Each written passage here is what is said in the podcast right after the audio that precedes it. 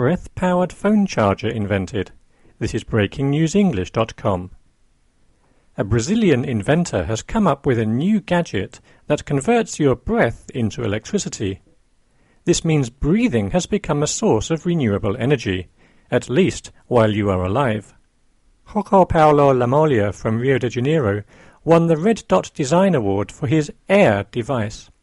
His invention uses the wind flow created by breathing and changes it into energy that can power mobile phones and iPods. Tiny turbines in the air charger create the electrical power from your breath. The device is worn like a mask and can be used while exercising or even when sleeping. Mr. Lammoglia hopes his new creation will help protect the environment. Lammoglia explained how useful he hopes the air will become.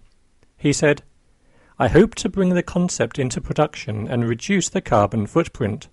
It can be used indoors or outdoors, while you're sleeping, walking, running, or even reading a book. He also said his invention encouraged people to exercise as well as saving energy and the environment.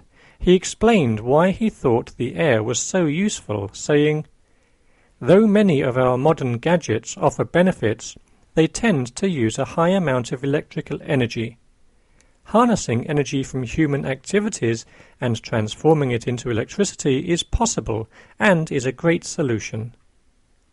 The product is not yet on sale, but is sure to be a big seller when it does hit the shelves.